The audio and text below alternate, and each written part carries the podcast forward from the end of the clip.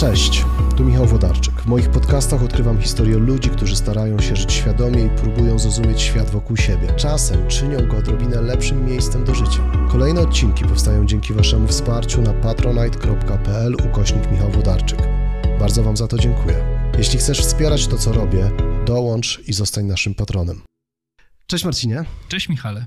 Bardzo się cieszę, że przyjąłeś zaproszenie do naszej rozmowy i bardzo się cieszę, że możemy porozmawiać o tematach chyba najważniejszych, jakie można sobie wyobrazić, bo bycie rodzicem to ważna sprawa, ale zanim będę ciebie słuchał, bo wierzę, że masz wiele inspirujących i mądrych rzeczy do powiedzenia, to chciałbym ciebie krótko przedstawić. Dzisiaj moim rozmówcą jest Marcin Perfuński, który jest obecny w mediach społecznościowych, przede wszystkim jako Super Tata albo Super Tata TV, więc od razu możecie odszukać profil Marcina i zobaczyć, co dobrego robi w sieci. Jesteś z wykształcenia teologiem, dziennikarzem. Pracujesz też dla Polskiego Radia Dzieciom, prowadząc audycję dla rodziców, więc to nie jest ta audycja dla dzieci, gdzie, nie wiem, w radiu to nie z misiem, pacynką, ale byłaby to audycja dla dzieci. Ale są tacy aktorzy, którzy rzeczywiście w Polskim Radiu Dzieciom wcielają się w różne takie role misiów, smoków i tak dalej. To nie ja. Ja mówię zdecydowanie do rodziców. Więc w poniedziałek o 21:00 w Polskim Radiu Dzieciom mówisz do rodziców. To też pod naszą rozmową w opisie na YouTubie pojawią się linki do tych wszystkich twoich aktywności, jeśli pozwolisz. Jasne. Mam nadzieję, że wiele osób tutaj dzisiaj złapie inspirację do tego, żeby też być bardziej świadomymi rodzicami, ale oprócz tych wszystkich rzeczy takich zawodowych, nazwijmy to przede wszystkim jesteś tatą 5 córek, wspaniałych córek, więc możesz nam powiedzieć i tak, żebyśmy dowiedzieli się, gdzie te wszystkie rzeczy, nie chcę powiedzieć do wymądrzania się w internecie, bo bez wątpienia się nie wymądrzasz, ale na pewno inspirujesz, czyli do tego mówienia w internecie, bycia obecnym w tej przestrzeni właśnie z tym konceptem Super Taty TV, no to wszystko to chyba najwięcej tych doświadczeń zdobywasz w domu, bo jednak na twoich blogowych pisach, vlogowych pisach często pojawiają się informacje jednak o tym, czego uczą ciebie twoje dzieci, więc opowiedz nam nie o tym formalnym wykształceniu i tej takiej bazie zawodowej, ale o tym, co w domu, nie wiem, przygotowuje ciebie do takiej twojej aktywności w sieci jako inspiratora, edukatora i faceta, który mówi mądre i fajne rzeczy o rodzicielstwie. Okej, sponsoriałem, nie wiem czy widać to w obrazie. Ci, którzy słuchają podcastu, to nie widzą, ale tak, wiesz co, no, dużo ciepłych słów powiedziałeś. Rzeczywiście, ja myślę, że jestem komplementarny, to znaczy moje wykształcenie też jest ważne i ono się jakoś sprawdza w rodzicielstwie. To znaczy jestem dziennikarzem też z wykształcenia, ponieważ powiedziałeś, że jestem teologiem. Oczywiście dyplom teologiczny, a natomiast specjalizacja dziennikarstwo. Taka fajna hybryda kiedyś powstała na dawnym ATK, które się potem zrobiło UKSW i wtedy odszedłem stamtąd. Natomiast jeżeli chodzi o to wejście w rodzicielstwo, to, no to już 12 lat jestem tatą. To znaczy 13 lat licząc od momentu, kiedy dowiedziałem się, że będę tatą. Ja już wtedy byłem tatą, chociaż córeczka się dopiero kształtowała, prawda, w okresie prenatalnym. I twoja najstarsza 12-letnia córka to Marysia. Marysia, 12-letnia córka. Druga z kolei to jest Zosia, która we wrześniu skończyła 11 lat. Weronika lat... O matko, teraz już 11 rok. No to tak. Zawsze tak. Dla tatusiów trudne rzeczy są. Znaczy daty narodzin nie, natomiast ile lat już od tej daty minęło, to tak, rzeczywiście. Tak. I pamiętam po prostu 2012 rok, tak, bo to było... Moje córki się często rodziły w takich okolicznościach, powiedziałbym, sensacyjnych. Znaczy reżyserzy mogliby kręcić epickie filmy, bo one na przykład rodziły się 5 minut po przyjeździe do szpitala, tak? Wiesz, w ostatniej chwili dosłownie. 2 takie porody pamiętam. No więc to było dosyć sensacyjne. Czyli Weronika trzecia, potem jest Klara, która w 2014 roku się urodziła i Dominika, która 4-latka skończyła we wrześniu 2021 roku. Wow. I to jest... Dominika jest w ogóle bardzo fajną dziewczyną, ponieważ ona bardzo szybko zakwestionowała całe moje doświadczenie ojcowskie. Dominika, czyli młodsza. To doświadczenie, które zdobywałeś przez 4 poprzednie córki. Tak. To jest fajne, nie? To kiedy jest, no właśnie. Człowiek to, myśli, że... Tamte źle cię uczyły, że... Nie. Wiesz co, jak masz dwoje, troje dzieci, niech będzie i czworo, to ci się wydaje, że to już wszystko wiem, już mnie nic nie zaskoczy. I przychodzi piąte dziecko i mówi, ty nic nie wiesz, tato. Znaczy nie mówi jeszcze, bo nie nauczyła się wtedy mówić, ale wiesz, pierwszy rok to było po prostu zderzenie z taką... Może nie zderzenie, ale takie nauka pokory, że wiedza i doświadczenie nigdy nie jest ostateczne. Że przychodzi mały człowiek, który nieświadomie, ale jakby on taki jest, wymaga od ciebie nabycia kolejnych kompetencji, których jeszcze nie masz. Jeny, to już od razu wchodzimy w takie tematy, nie wiem, no, czy rozwijać krótkie ten wątek, czy nie, ale... No dobra, no to już idziemy wtedy od razu po grubym temacie. Ale pamiętaj o pytaniu, jeżeli miałeś jakieś w tyle głowy. Wiesz co, tak, myślałem, że tak będziemy się, wiesz, rozruchowo szli i tak dalej, tak chciałem spytać, skąd pomysł na Super Tata TV i tak dalej. To wszystko ci opowiem. Ale od razu przejdźmy wtedy do grubych, merytorycznych tematów. Tony Campolo to był człowiek, który był bardzo i naukowcem, i popularnym też chrześcijańskim mówcą, publicystą. I on miał taką tezę, był socjologiem, pracował na Uniwersytecie Chicagowskim i on miał taką tezę, że na temat wychowywania dzieci nie powinny wypowiadać się osoby, które mają jedno dziecko. I ja tą tezę często powtarzam, absolutnie się z nią zgadzam. Ja jestem tatą 3 córek, także troszkę słabiej niż ty. Może to 5. by powiedziało, że wszystko, co się nauczyłem przy tych 3 poprzednich niewiele jest warte w kontekście 5, bo może w kontekście tych 3 pierwszych ma jakieś znaczenie. Natomiast Tony Campolo mówił, że na temat wychowania dzieci nie powinni wypowiadać się ci, którzy mają jedno dziecko, bo rodzic wtedy myśli, że to dziecko takie jest, bo on je tak nauczył. Że jak mamy jedno dziecko, to nie możemy tego zweryfikować. Po prostu zachowuje się w określony sposób i myślę, że wychowuje dziecko, żeby właśnie takie było. A potem już kiedy rodzi się drugie, to widzimy, że wychowujemy je tak samo się zachowujemy, mamy ten sam sposób bycia, życia, a to dziecko jest kompletnie inne. Reaguje w inny sposób i tak dalej. Więc on mówi, dopiero drugie, trzecie dziecko uczy nas, że dzieci są jakie są, a nie dlatego, że my je po prostu lepimy sobie z plasteliny. Natomiast powiem ci, że ta twoja teza, że dopiero 5... uczy jakie są, to jeszcze tak podbija stawkę w tej ilustracji Tony'ego Campolo i teraz nie wiem, czy w przyszłości cytować ciebie, czy Campolo, ale jak będę cytował ciebie, to podetnę gałąź, na której sam siedzę. No ale wiesz, jak przyjdzie 6 dziecko, kto wie, to może ono znowu powie, że ty nic nie wiesz, tato. Bardzo fajne to zdanie, co powiedziałeś, wiedza nigdy nie jest ostateczna. No nie. Nie, to jest... No jestem w połowie życia, tak? Statystycznie rzecz biorąc już jestem z górki, jakby lecę do końca. Nie chcę cię martwić, ale COVID przewidywaną długość życia skróciło chyba 1,5 roku. No to jeszcze mam mniej. W statystycznych obliczeniach. A jestem po przechorowaniu. Ale wiesz co? Socjodemografowie, nie? Jak obliczają prognozowaną długość życia, to 2 lata temu ona była o 1,5 roku wyższa w Polsce niż jest teraz. Chociaż ja nie pochodzę ja osobiście, bo urodziłem się w Warszawie, ale moja mama pochodzi z Podlasia, a tam są ludzie długowieczni, to znaczy 90 to u nich spoko, nie? Tak. Moja mama ma 86 lat i żyje sama, mieszka sama, nie ma opiekunki. Przychodzi pani z opieki społecznej. Wow, imponujące. No, przychodzi pani z opieki społecznej 2 razy w tygodniu tam pomóc ogarnąć, wiesz, zakupy spożywcze, pomóc się umyć, ale generalnie mama żyje na co dzień sama, więc tak, myślę, że pożyje trochę dłużej niż średnia długość życia mężczyzny, ale zrobiłem sobie kiedyś takie, wiesz, sprawdzenie, kiedy na przykład teoretycznie mogę umrzeć. Sorry, że takie grube tematy na sam początek. No nie wiem, co nam zostanie na koniec, tak... ale ja tak lubię, wiesz? Lubię myśleć epicko. I policzyłem, że tych lat mam przed sobą, nie wiem, 30, 40, nie pamiętam kiedy to było, ta pierwsza myśl się pojawiła. Policzyłem sobie na przykład, ile mam jeszcze wakacji przed sobą. I zacząłem myśleć nad tym, jak ten czas dobrze wykorzystać, tak? Ja nie mam nieograniczonej liczby wakacji przed sobą. Ja chcę z dziećmi pojechać tam, gdzie mogę im pokazać coś wartościowego, wiesz, żeby nie jechać byle gdzie, nie marnować tego czasu na siedzenie i patrzenie w dal, nie? Ja lubię tak myśleć i tak trochę podchodzę do swojego rodzicielstwa również. Dlatego jak teraz zaczęliśmy rozmawiać, to nie chciałem mówić o błahych tematach, tylko wiesz, no czas biegnie nieubłaganie, tak? Każdą sekundę jesteśmy bliżej śmierci, więc pogadajmy o poważnych rzeczach, nie mamy czasu. Tak sobie wyobrażam, że ktoś właśnie słucha tego i myśli sobie o Jany, nie? To jest... wrzesień, skończyły się wakacje, zmarnowałem 2 miesiące, za rok następna okazja. Ale może z tego taki pożytek, że za rok te wakacje ktoś spędzi lepiej z dziećmi. Ale ile ja wakacji zmarnowałem, nie?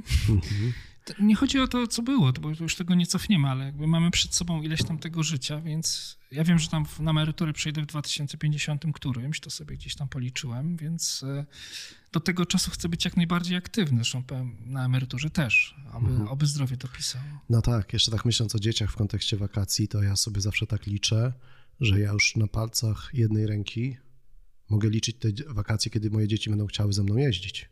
Bo potem dzieci też wyrastają jednak z wakacji z rodzicami, tak jak my nie jeździmy na wakacje z rodzicami. I się okaże, że masz tych wakacji 5, a nie 15, nie? No. I co teraz? Gdzie pojechać? Co im pokazać? Bo potem już nie będą chciały. Wtedy będą chciały jechać z rówieśnikami. Nie, miała być taka miła rozmowa, a tak chyba bardziej mnie przygnębiasz niż podnosisz. Wiesz co, mówiłem, że inspirujesz chyba. Ale nie, no ale masz rację, dajesz do myślenia. Niech słuchacze, czy czytelnicy, czy widzowie napiszą, czy znajdą w tym jakąś inspirację. Dla mnie na przykład takie myśli są ważne, bo one... Wiesz co, no, są takie zakony na przykład, które mówią, wiesz, pamiętaj o śmierci. Tak. Ale to nie jest przygnębiająca myśl. To jest myśl bardzo taka, no, jakby powiedzieć... Ona dla mnie jest odarta z takich emocjonalności, nie? To się po prostu zdarzy, tak? Przyjdzie ten czas, no i pamiętaj, że masz ograniczoną ilość życia, wykorzystaj je dobrze. Czyli jest to bardzo optymistyczne, nie? Przeznacz to na fajne rzeczy. No, to ciesz prawda. Się tym. No, dajesz do myślenia. Ostatnio rozmawiałem, ponad miesiąc temu to pojawiło się na kanale z Pawłem Łęckim. I on mówi, ja mam tylko jedno życie, jest ateistą z przekonań. I właśnie tam padły podobne słowa, jak pamiętaj o śmierci, tylko że inne znaczenie im nadane, nie? Że właśnie on mówi, ja mam tylko jedno życie, ja nie mam wiecznej pociechy, więc tutaj muszę jak najlepiej, jak najmądrzej to życie przeżyć, nie? Bo tam już nie ma drugiej perspektywy. To jest jego punkt widzenia, nie? Ale to pamiętaj o śmierci może różnie brzmieć, ale zawsze mobilizuje do tego samego, żeby tego czasu, jaki mamy tutaj na ziemi, po prostu nie zmarnować, nie? Nie przeżyć go głupio czy bezmyślnie. Tak, ja w tym kontekście mówię, zresztą Pawła Łęckiego znam i to jest ciekawe, bo jakby gdzieś tam światopoglądowo pewnie się różnimy, natomiast mam wrażenie, że jest strasznie dużo mostów między nami. Tak. I że w ogóle między ludźmi jest mnóstwo mostów, nie? Czasem się kłócimy o ornamenty, nie? A to jest jeden i ten sam dom przecież. No to skąd pomysł na Super Tata TV? Czyli robimy skok do przeszłości. Słuchaj, 2014 rok, a właściwie 13, a nawet 12. To był taki moment, 2012 rok. Wtedy byłem... Czyli Marysia miała 4 lata. Tak, Marysia miała 4 lata, już miałem wtedy córek w 2012 3. I jeszcze nie myślałem o blogu parentingowym, mówiąc takim językiem branżowym. Założyłem wtedy... Myślałem, żeby zrobić coś... Czyli ja tylko tak dopowiem, rodzicielskim. Rodzicielskim, właśnie. Jestem Polakiem, mówię w języku polskim. Nie, wiesz, mi się podoba, to są potrzebne skróty, tak tylko wyjaśniam, jakby ktoś wcześniej tego słowa nie słyszał. Jasne. To jeszcze pewnie będzie trzeba zdefiniować słowo influencer, to za chwilę.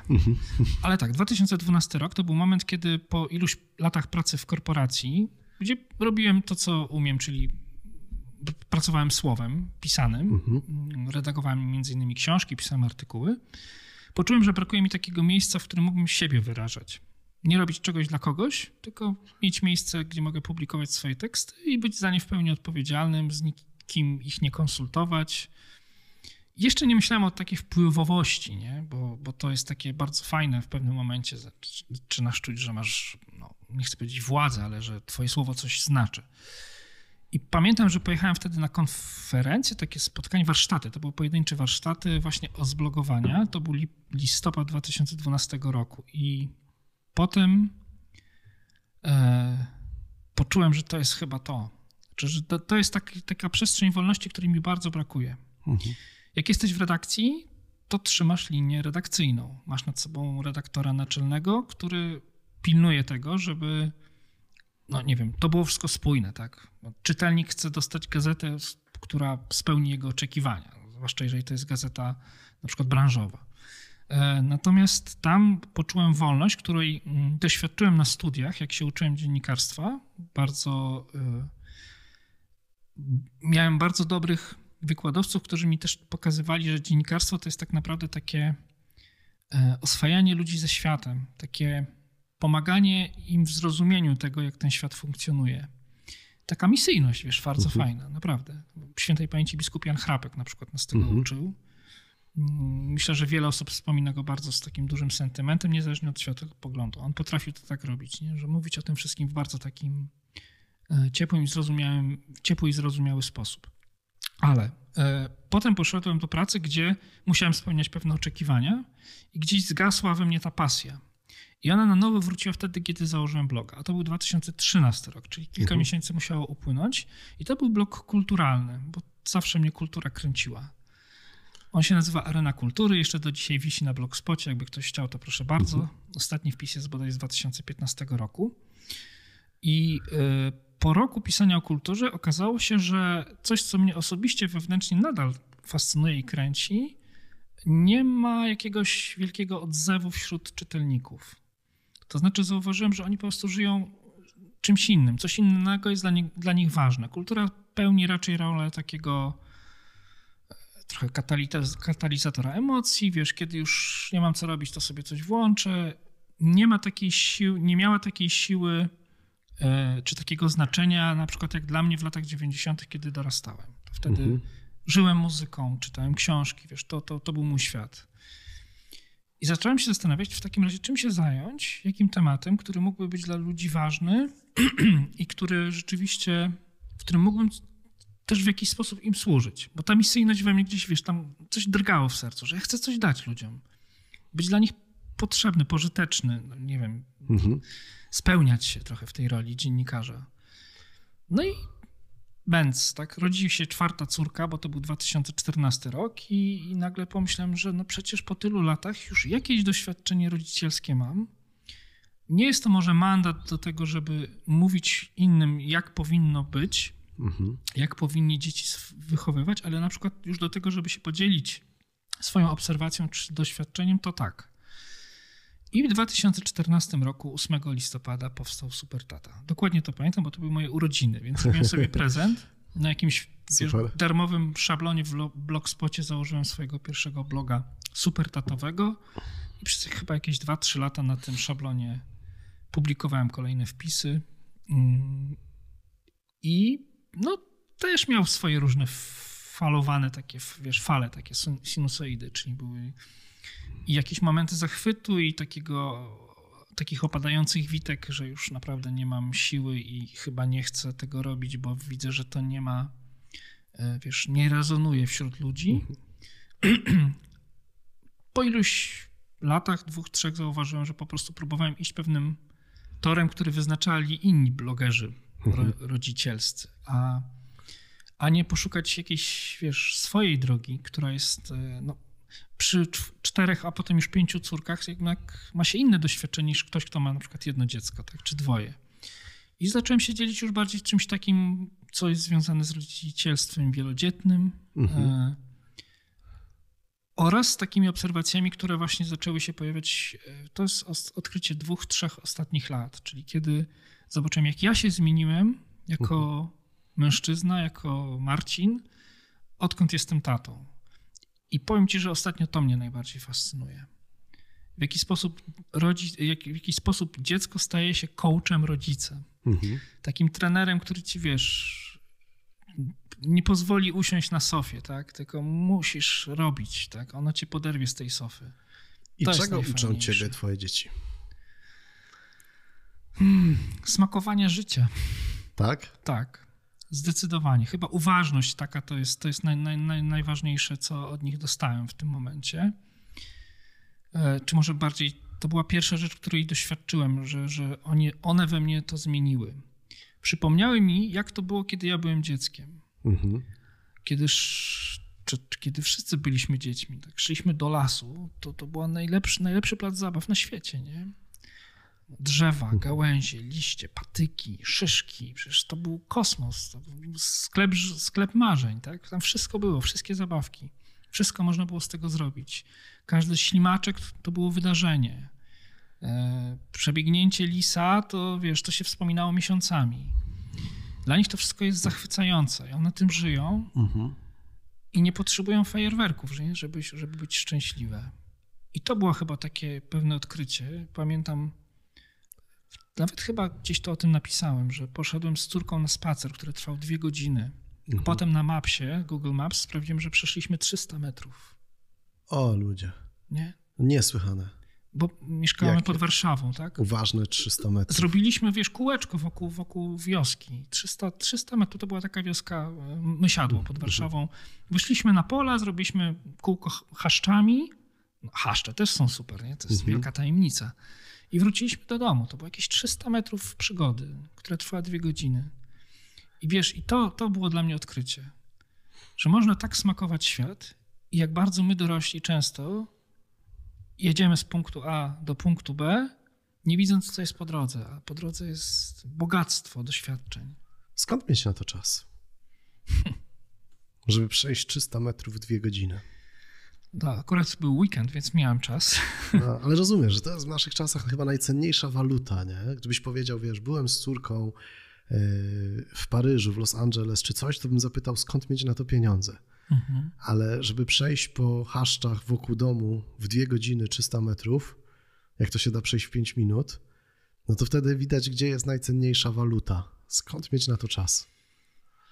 Znaczy wiesz co, ja sobie ułożyłem życie pod dzieci. Mhm. To jest świadoma decyzja. COVID w tym pomógł.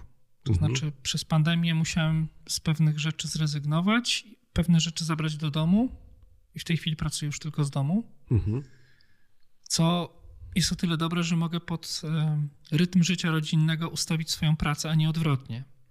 Do tej pory było odwrotnie, tak? Praca najpierw w harmonogramie dnia, a potem dopiero sprawy rodzinne.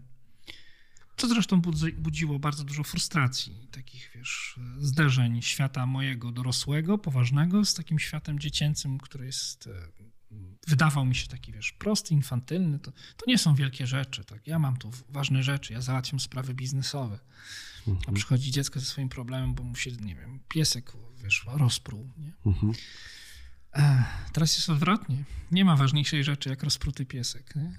Audycja poczeka. Na co mieć, skąd mieć czas? No wiesz co, znowu nie chcę, bo można łatwo wejść w rolę takiego mądrali, który wiesz, mówi jak to zrobić na swoim przykładzie, ale przecież każdy ma inne życie, nie? I inną pracę.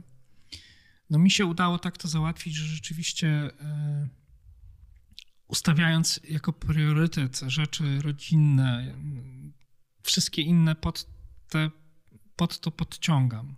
Mhm. To takie jedno zdanie, które może jest jakimś kluczem, bo może ten klucz da się dopasować też do innych sytuacji rodzinnych. Nam się udało, myślę, że z pożytkiem. Zawsze byłeś, bo to użyłeś takiego słowa uważność, to teraz też jest takie, są słowa, które mają różne mody. Teraz mindfulness i uważność to są takie modne sformułowania. Zawsze byłeś takim uważnym tatą? No właśnie nie. No właśnie nie. Kiedy to tak pyknęło? Albo opowiedz, jakim tatą byłeś wcześniej. No właśnie, tak myślę, że to nie można tak powiedzieć, że pyknęło, a wcześniej nie było nic wartościowego, bo to parę lat skreślił, nie? A to nie tak. Wiesz co, ja przede wszystkim stałem się tatą mentalnie parę miesięcy przed narodzinami córki. Znaczy, jak wiedziałem, że żona jest w ciąży, to pamiętam, że pojechałem na warsztaty organizowane przez Tato.net, czyli taką, wiesz, no największą w tej chwili chyba organizację dla ojców, robiącą coś dla ojców w Polsce. I to były warsztaty,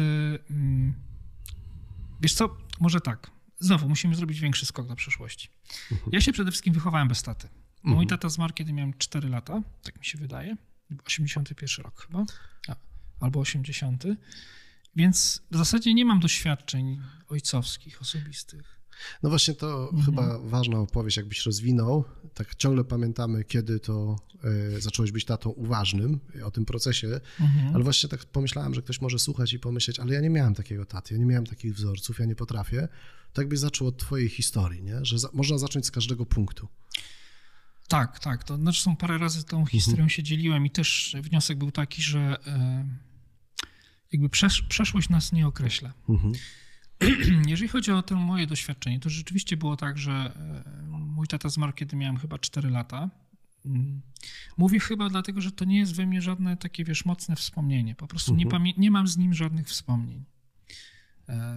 Co można powiedzieć, z jednej strony jest pewną słabością, jakimś osobistym dramatem, no bo jak to jest nie mieć taty? Czy w związku z tym człowiek taki wychowa się, czy to może ukształtuje się do dojrzałości w odpowiedni sposób, czy będzie miał jakieś braki? Znaczy ja wiem, jakie braki miałem, bo miałem na pewno zdecydowanie. Wychowywała mnie mama przez długi czas i rówieśnicy, ale na szczęście rówieśnicy z dobrego środowiska, bo to była oaza. Wiesz, fajne naprawdę, żeśmy trafili. No ty oazowy chłopak jesteś. Oazowy chłopak. Wiesz co, ale to był dobry moment, ponieważ wszedłem do wspólnoty, kiedy miałem chyba 16 lat. Jest też taki wiek, wiesz, że można robić naprawdę różne głupie rzeczy. Tak. Tak. Na szczęście rówieśnicy, wiesz, byli albo trafić mądrzy w dobre miejsce i tak. Dziękować Bogu za to, że głupie rzeczy nas omijają.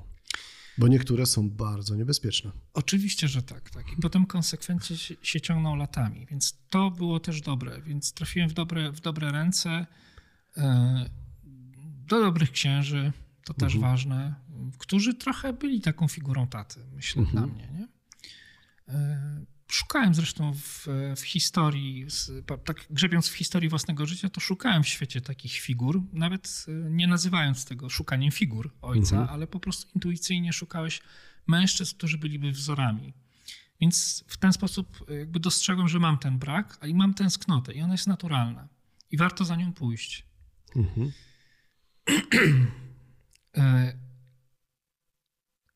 I znajdowałem rzeczywiście w różnych osobach, co myślę, że jest o tyle fajne, że jakby to nie była jedna osoba. To znaczy brałem z różnych źródeł to, co najlepsze. I w ten sposób chyba zasypałem swoje jakieś, wiesz, tęsknoty i braki. Ale wszedłem w ojcostwo w takim momencie, kiedy wydaje mi się, poczułem, że okej, już coś wiem, ale jeszcze wciąż za mało. I dlatego pojechałem na tamte warsztaty. I spotkałem ojców, którzy mieli, wiesz, już jedno dziecko, dwójkę, trójkę, różne doświadczenia i oni się tym doświadczeniem dzielili. Czyli znowu szukałem figur ojca w różnych miejscach i tam te figury znalazłem i wszedłem w ojcostwo z takim poczuciem, coś wiem, teoria jest opanowana, ale praktyki żadnej. Czyli z taką białą kartą, którą trzeba zapisać. I wydaje mi się, że jakby tak patrząc teraz po tych 12 latach ojcowania, nie wiem, czy jest takie słowo, ale ładne. Bardzo ładne. Ładne, ojcowania, to wydaje mi się, że to dobrze się stało, nie? Że jakby nie miałem takich naleciałości, które myślę, że mogą mieć niektórzy ojcowie. To znaczy na przykład złe doświadczenia z relacji z tatą, nie? Zły wzór ojcostwa i potem przeklejają to na własne podejście, no bo przecież tak mnie wychowywano, więc pewnie tak trzeba być. Nie?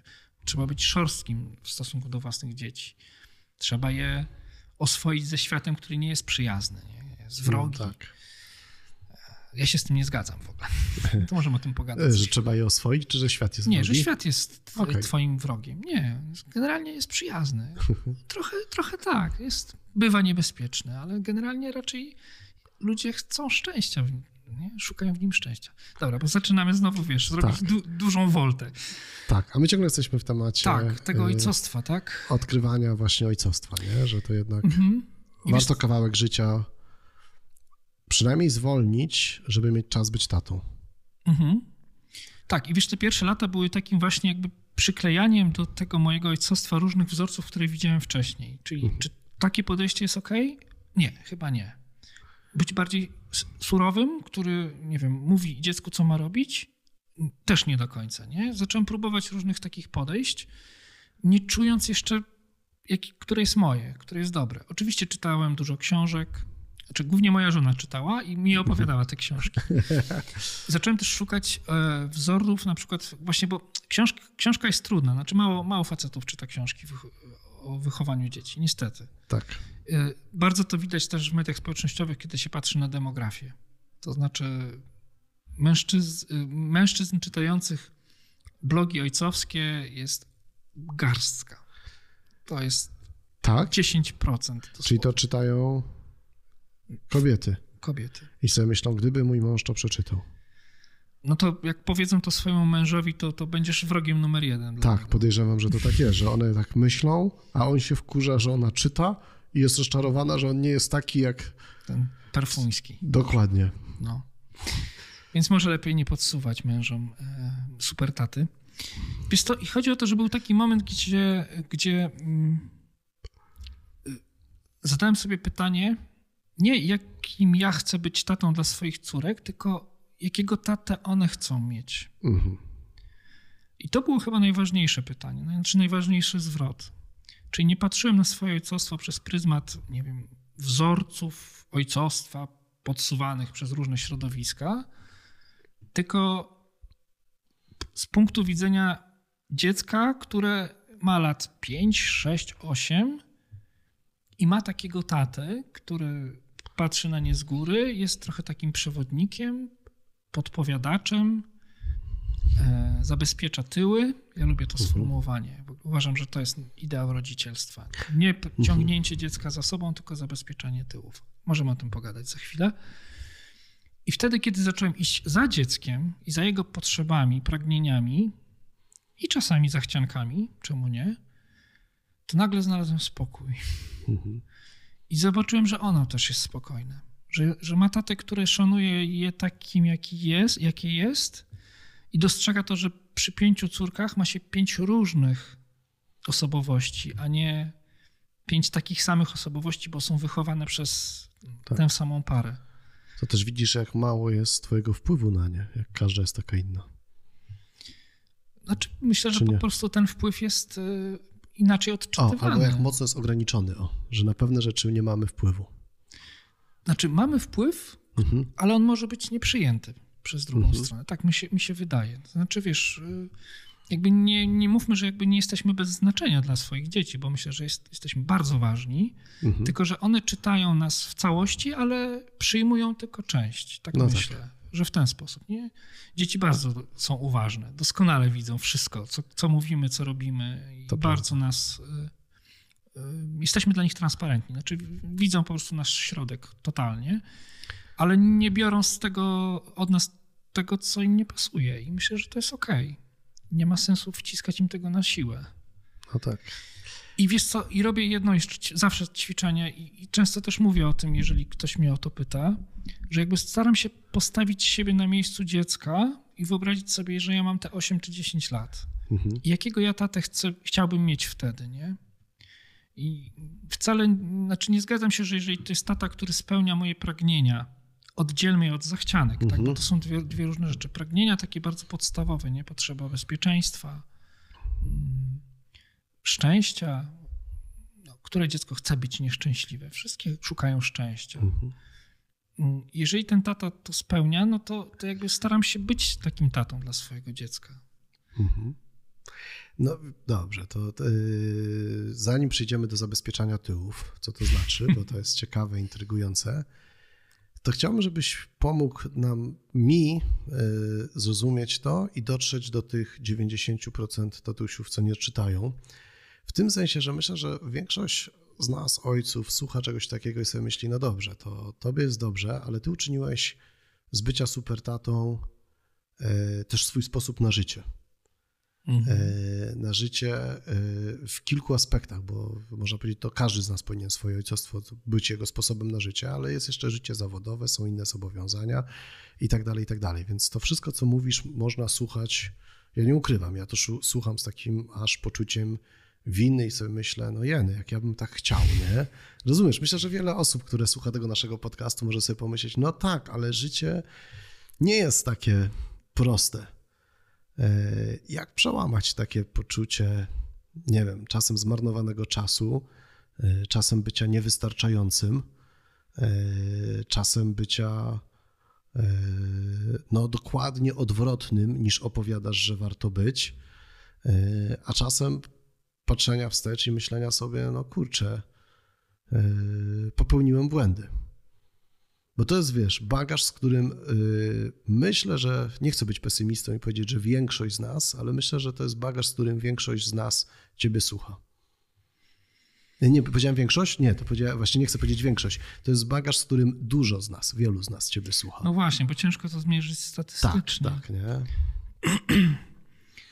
I wiesz, ja teraz mógłbym powiedzieć nie wiem i powiedzieć, że to mam prawo do niewiedzy. Znaczy po prostu nie jestem, nie mam złotego klucza tutaj, który by pasował do każdego zamka, do każdego serca.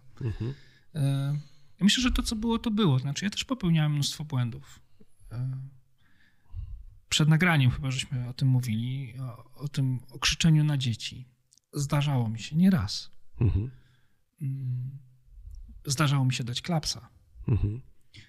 Nigdy na zasadzie strategicznego, wiesz, wychowywania dzieci. To jest moja metoda wychowawcza. Nie. Zdarzało mi się, bo po prostu, wiesz, pękłem, tak? Czyli pewna słabość się we mnie pokazała. Zresztą w ogóle dzieci to są... demaskatory naszych słabości. O Jany.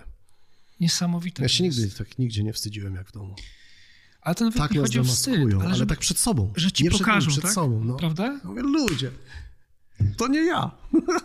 A to jesteś ty. No. Tylko doskonale, wiesz, zamaskowałeś sam przed sobą, jaki jesteś. A dzieci pokażą ci. Demaskatory. Nacisną ci tam, gdzie boli. I wiedzą. Dobrze, ale dobrze, że to robią. Bo wiesz, nad czym pracować. Ja naprawdę się cieszę, że jestem... Te małe, wstrętne smerfy. Kochane.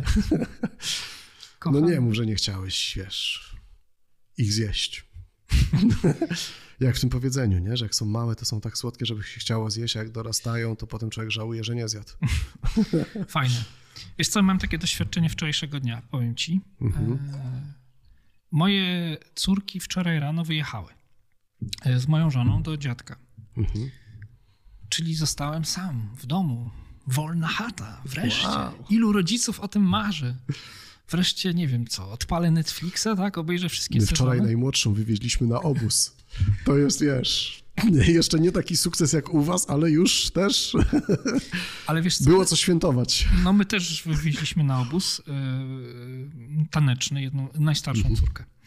Ale wiesz co, ten dom się zrobił pusty i kiedy patrzyłem, jak odjeżdża samochód, mamy taki duży samochód, bo to, no, przy tylu dzieciach to trzeba mieć już minivana. Jak on odjeżdża, widziałem czubek tego dachu, kiedy za płotem znikał. Jak zniknął, to mi się zrobiło smutno. Ja wiem, że to może wy takie, a dobra, dobra, pewnie się cieszyłeś i żeś tam robił, nie wiem, otworzyłeś od razu, wiesz, piwko albo coś takiego i odpaliłeś zaległe sezony Gry o Tron. Nie. Ja naprawdę, odkąd zacząłem żyć tym, że najważniejsza jest rodzina i tutaj się dzieje, tu się dzieje najistotniejsze w moim życiu, tu i teraz, w tym momencie, na tym etapie życia. Nic ważniejszego nie ma. To kiedy tego nie ma rzeczywiście, bo wyjechało i dom jest bez życia, to jest martwe miejsce. Ja się bardzo źle czułem wczoraj, słuchaj, wieczorem. Miałem mnóstwo pracy, więc to mnie ratowało. I że, wiesz, miałem audycję wczoraj akurat. My nagrywamy we wtorek, tak? Ja w poniedziałek mam audycję. Promowałem tą audycję, dyskutowałem wokół tej audycji, bo ona zawsze często budzą takie emocje. Ludzie tam potem dyskutują w internecie. I to wszystko było okej, tylko wiesz, ja potem wyłączam komputer, schodzę ze swojego strychu, gdzie mam biuro, na dół, a dom jest pusty. Tam jest śmierć, wiesz, nie ma życia, jest śmierć. Było straszne doświadczenie. I 2-3 lata temu jeszcze bym sobie to zapełnił właśnie serialem, filmem czy książką. I dzisiaj na szczęście wracają. Aha, no to długo ich nie było. Wiesz co, miało być dłużej, no ale zdarzyła się pewna sytuacja. No tak, nie chciałbym o niej mówić, tak, ale tak, no właśnie. Więc one wracają i ja się cieszę, że wracają, bo zrozumiałem tak, że jakby wiesz, moje serce już jest tam. Moje serce jest w rodzinie i teraz tak, bo pytanie było, co, wiesz, jak powiedzieć ludziom, nie? Że okej. Jest taka akcja, nie wiem, czy to jest akcja, ale bardzo dużo takich wpisów zaczęło się pojawiać i myślę, że to jest dobrze, które mają hashtag jestem dość. Tak mi się wydaje, że to jest taki hashtag. Możemy potem to sprawdzić i ewentualnie w opisie podcastu ten właściwy hashtag dać. Ale to są wpisy ludzi, którzy stwierdzili, że nie powinniśmy się tak pałować, wiesz, tak.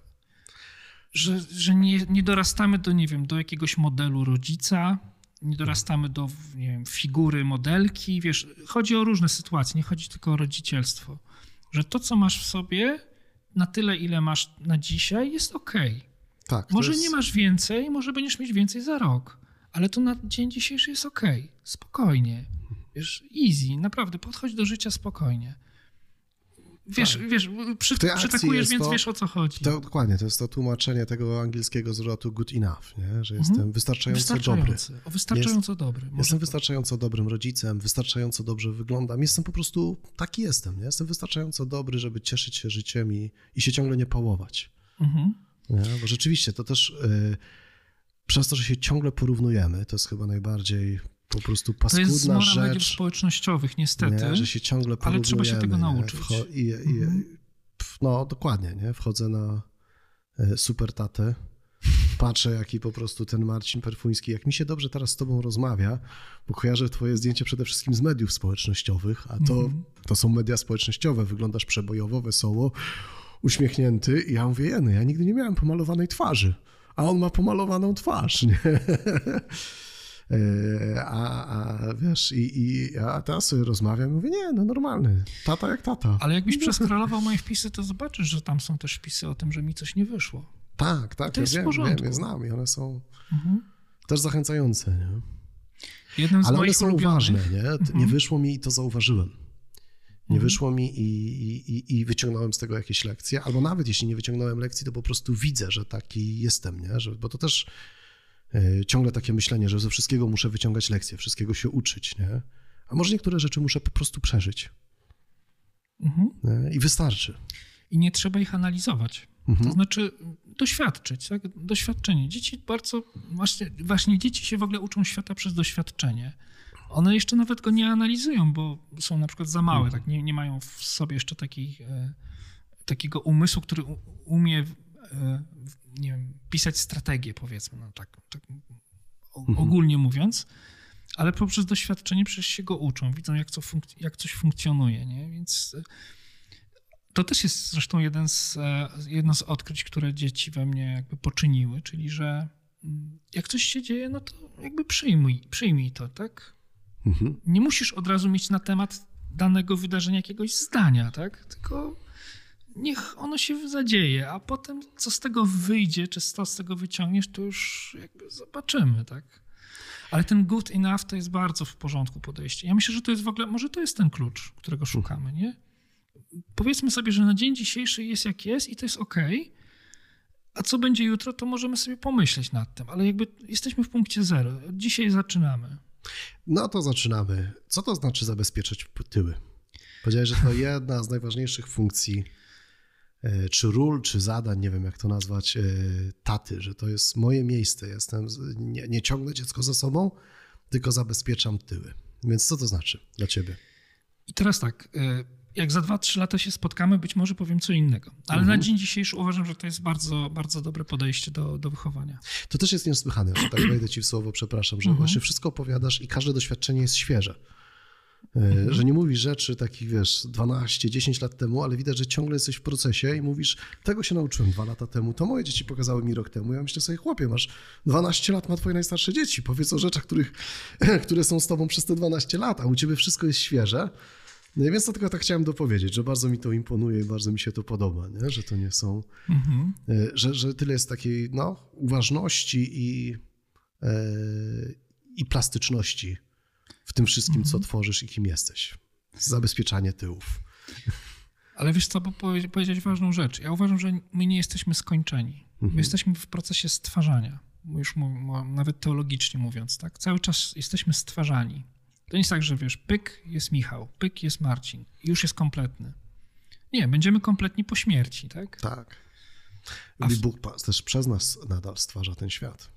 Oczywiście. To jest bardzo teologiczne myślenie. Tu niezależnie od światopoglądów jesteśmy zgodni. Nie, oczywiście, że tak.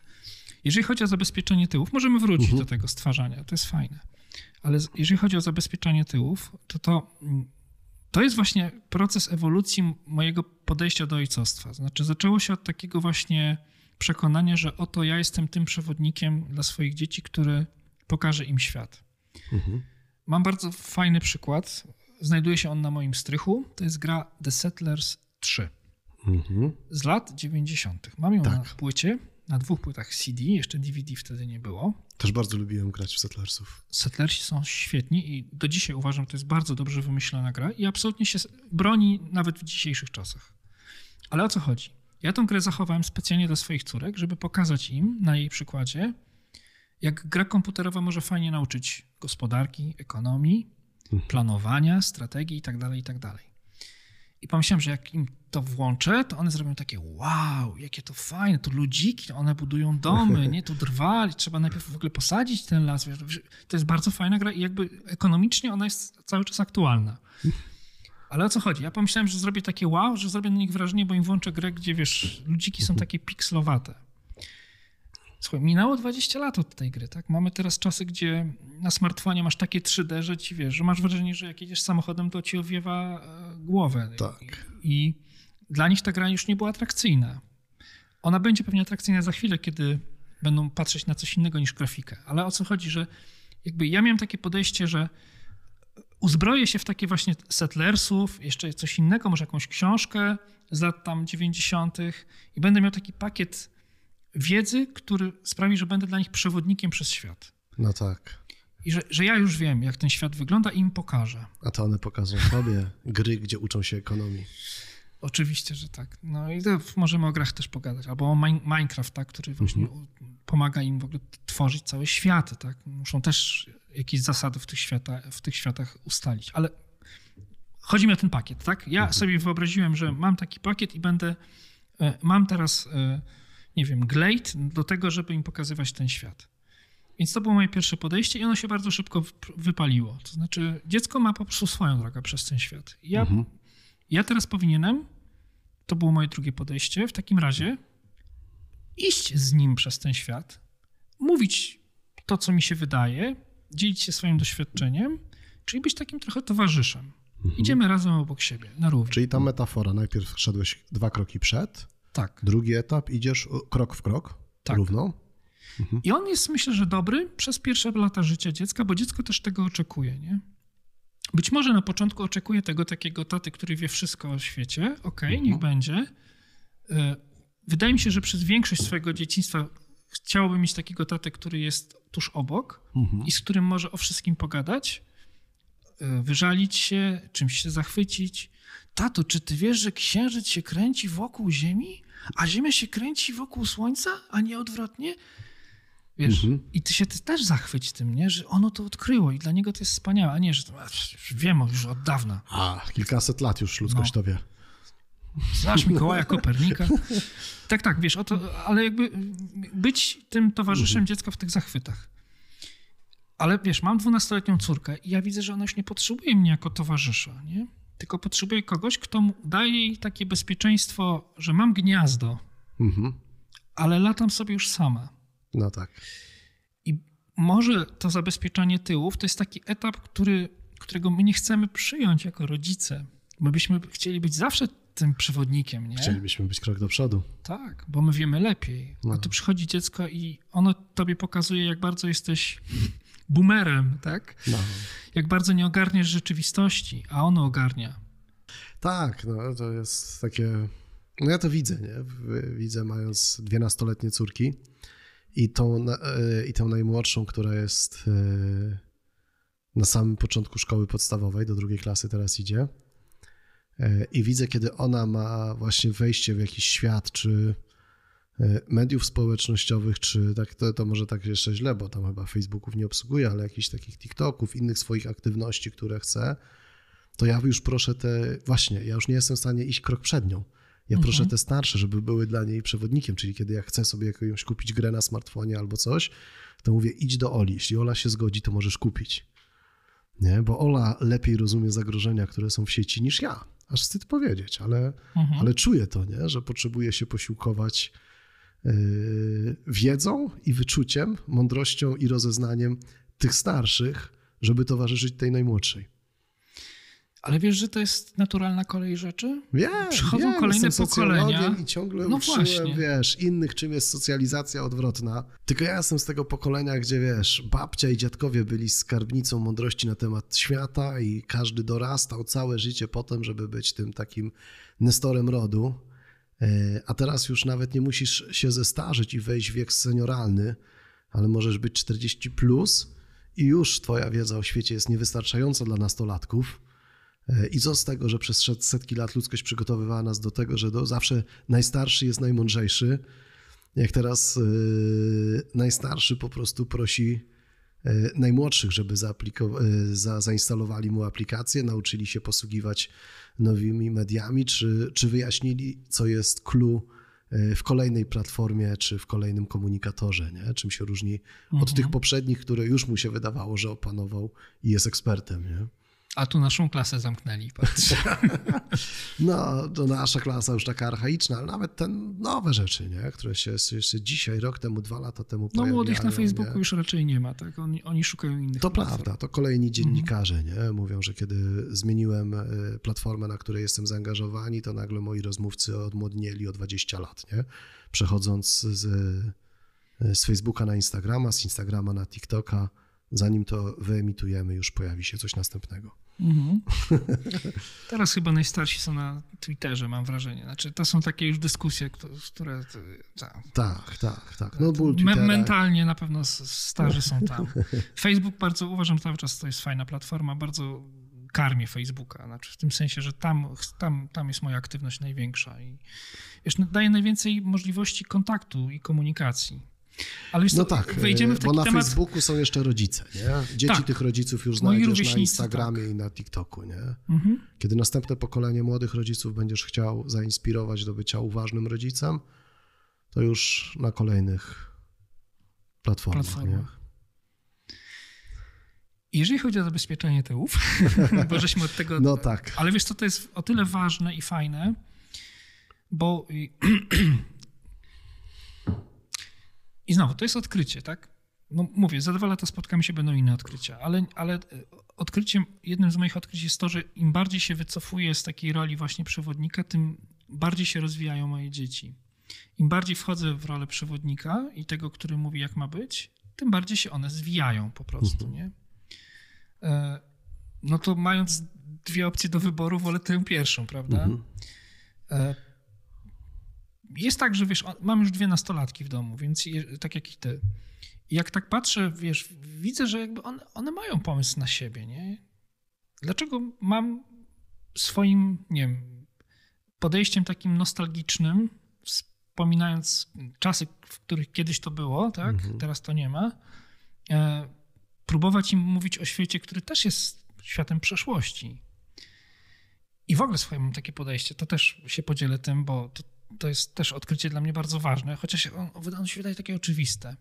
Zobacz, jak często ludzie wychowują dzieci do świata, jaki, nie wiem, mają w swoich właśnie wspomnieniach, albo do świata, jaki jest teraz. Słuchajcie, nasze dzieci wejdą w dorosłość w świecie przyszłości.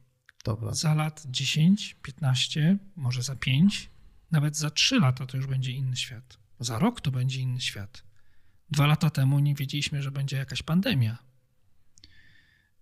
My naprawdę musimy swoje dzieci uzbroić, jeżeli cokolwiek chcemy zostawić po sobie, w takie kompetencje, które będą aktualne za lat 20 i 30.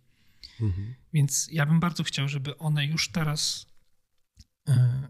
były na tyle pewne siebie i odważne, żeby czuły rytm tego świata. Nie, nie chcę ich trzymać na siłę w takim właśnie...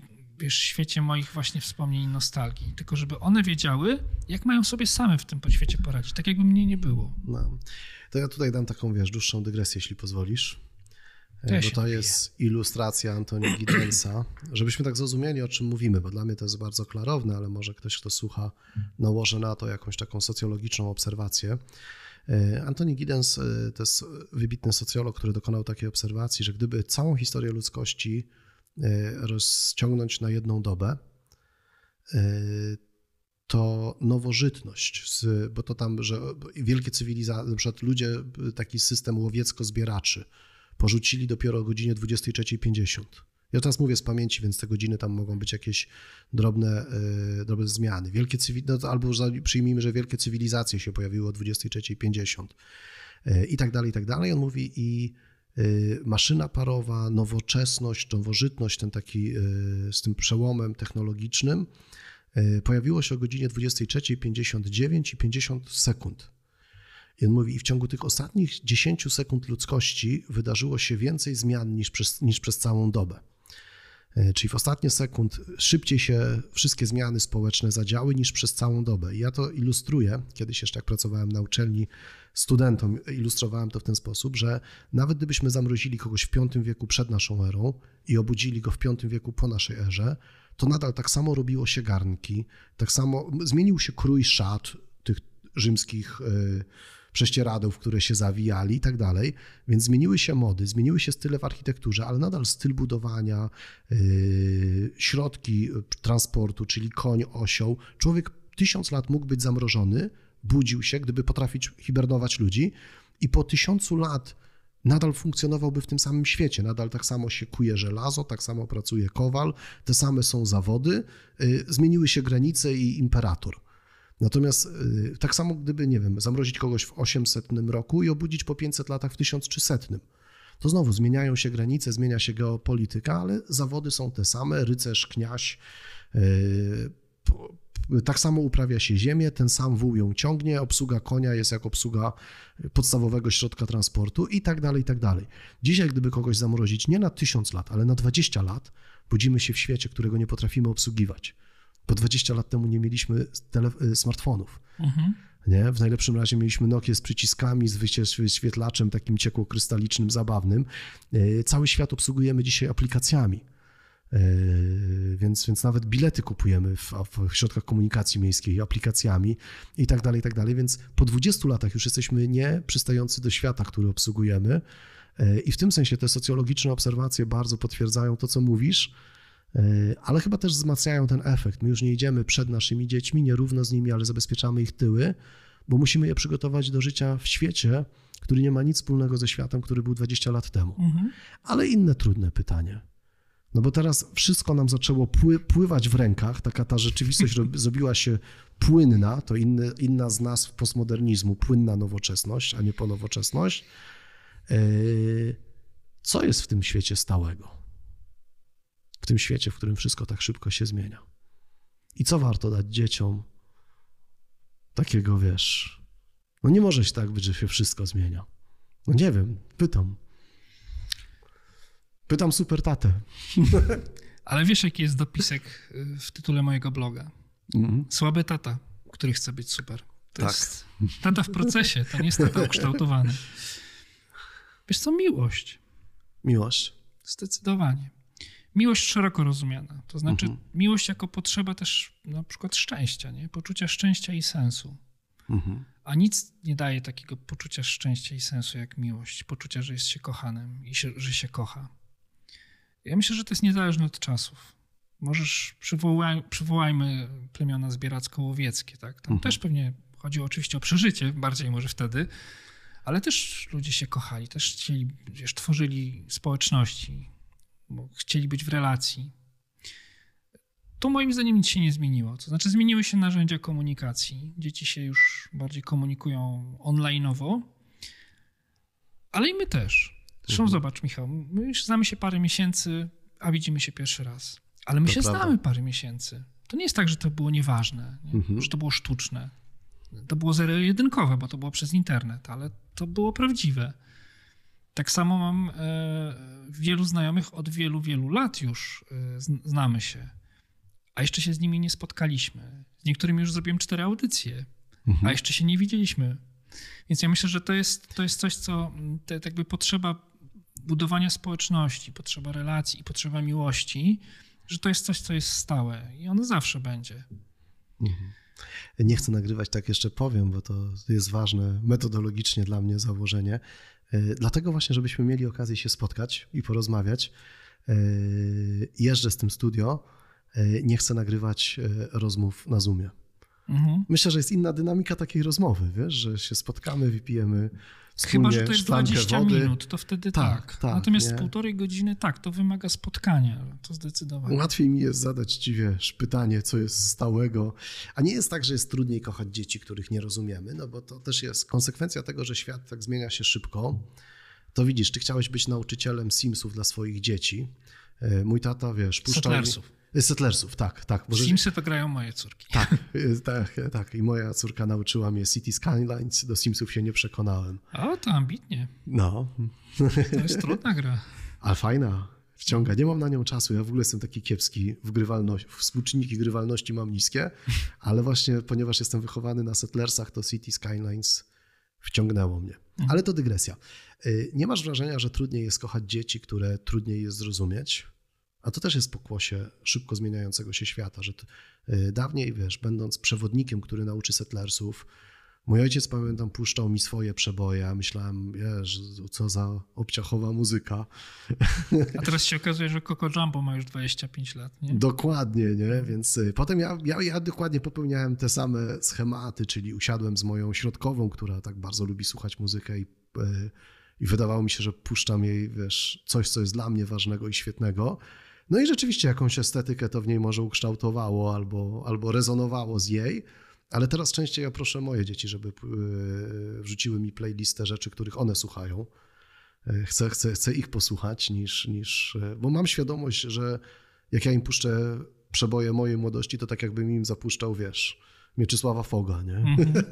Z całym szacunkiem dla pana Mieczysława, ale ani ja tego nie chcę słuchać, ani one nie chcą chyba słuchać tego, co jest dla mnie. Wydaje mi się, że świeże i fajne. Nie masz wrażenia, że trudniej jest kochać dzieci, których nie rozumiemy? Mówię o takich trudnych rodzicielskich sytuacjach, nie? Że dzieci podejmują wybory, które dla nas są tak trudne do zaakceptowania. Dla nich one są oczywiste, bo taki jest świat, ale taki nie był nasz świat i dlatego jest w tym tyle w nas czasami buntu, czasami złości, że ich świat jest tak mocno inny i ich droga jest tak bardzo inna niż nasza. Nie jest to jakieś wyzwanie? No myślę, że w ogóle trudno jest kochać człowieka, który myśli inaczej niż my byśmy chcieli, żeby myślał. Tak? To też w relacjach, no, w parach nawet wychodzi. Myślę, że tutaj się ludzie najczęściej rozjeżdżają, że jakby oczekiwania versus rzeczywistość, no tutaj jest rozjazd. Ale pytanie, co z tym zrobić, bo myślę, że nie chodzi o to, żeby powiedzieć tak, jest trudniej, bo jest trudniej. Widzisz, no może tak, jak ja sobie z tym poradziłem, to właśnie chyba przez takie wycofanie się z tej pozycji przewodnika. Ja się w ogóle źle w niej czułem, to znaczy, no właśnie, chciałem córkom pokazać świat mojego dzieciństwa, tylko jego już nie ma. To jest świat przeszłości. On był, skończył się. Po co wracać? Znaczy, jeżeli chcą, pytają, to im opowiadam. Tato, jak byłeś dzieckiem, to co? I wtedy mówię, ale jak to bez internetu? Się nie da. Jak wyście się umawiali? No, szło się pod okno kumpla i się wrzeszczało i on wychodził. Proste, nie? No. Więc dla nich jest to bardzo ciekawe. Michał! Takie. Marcin! Ja pamiętam to doskonale. No. A jak mama zrobiła obiad, to wystawiała głowę przez okno i wrzeszczała Marcin, tak? I Marcin przychodził. Tak. No. A teraz pisze się na czacie, na Messengerze masz grupę znajomych i umawiacie się i za godzinę wszyscy są w Piasecznie na lodach. Tak przynajmniej działa u mojej córki. Dobrze, jakie było pytanie? Aha, jak sobie z tym poradzić, tak? Czy nie jest trudniej kochać dzieci, których nie rozumiemy? Jest na pewno trudniej, ale ja myślę, że to jest w ogóle, wiesz, doświadczenie wielu pokoleń, nie? A myślisz, że nasi rodzice mieli inaczej? Moja mama, która miała ile lat? 40 parę, kiedy mnie urodziła. Bardzo późno mnie urodziła, taki w ostatnim momencie wręcz można powiedzieć. No to ona myślę, że od początku doświadczała, że jej syn jest inny niż ona pewnie by chciała, żeby był. Ale no wiesz, to były lata 80., 90. Świat się bardzo dynamicznie zaczął wtedy zmieniać, zwłaszcza w Polsce. I ona chyba tak z pokorą przyjmowała to, że po prostu no dziecko idzie swoją drogą, nie nazywając tego w ten sposób. Ja chyba też tak, wiesz, zacząłem w pewnym momencie myśleć, że ja naprawdę chciałbym, żeby to dzieci szły swoją drogą, a ja żebym był za nimi, zabezpieczając tyły, bo oczywiście pewnych rzeczy one nie potrafią przewidzieć, bo nie są strategami dla siebie samych, tak? Nie mają takiej też wiedzy czy rozumienia świata, żeby pisać strategię na 2-3 lata do przodu, ale jeżeli mają takiego tatę, który im powie tam za plecami, wiesz, może to nie jest dobry wybór, nie? Ale zostawi wybór im, to myślę, że dla nich to już jest ważne, nie? Że jest taki głos doradczy. Ja tak w ogóle rozumiem też takie społeczności, gdzie rzeczywiście jest nestor, który jest takim, taką skrzynką pytań. Nie? Co dziadek myśli o tym? I on coś powie, no ale potem młodzi zrobią po swojemu. Ale myślę, że słuchają tego głosu, nie? Że on gdzieś tam rezonuje z tyłu głowy. No, dzisiaj w wieku dziadków są moi rodzice, nie? I ja tak patrzę, że wiesz, ja jeszcze się wychowałem w tym takim świecie, ludzie, tak to brzmi, to po prostu wspomnienia dziadka, ale socjologicznie, naprawdę to nie, żeby wspominać, że był dobry czy zły, ale właśnie w świecie, gdzie ludzie przez setki lat dorastali do roli nestora, czyli właśnie gromadzili pewien kapitał wiedzy, rozumienia świata.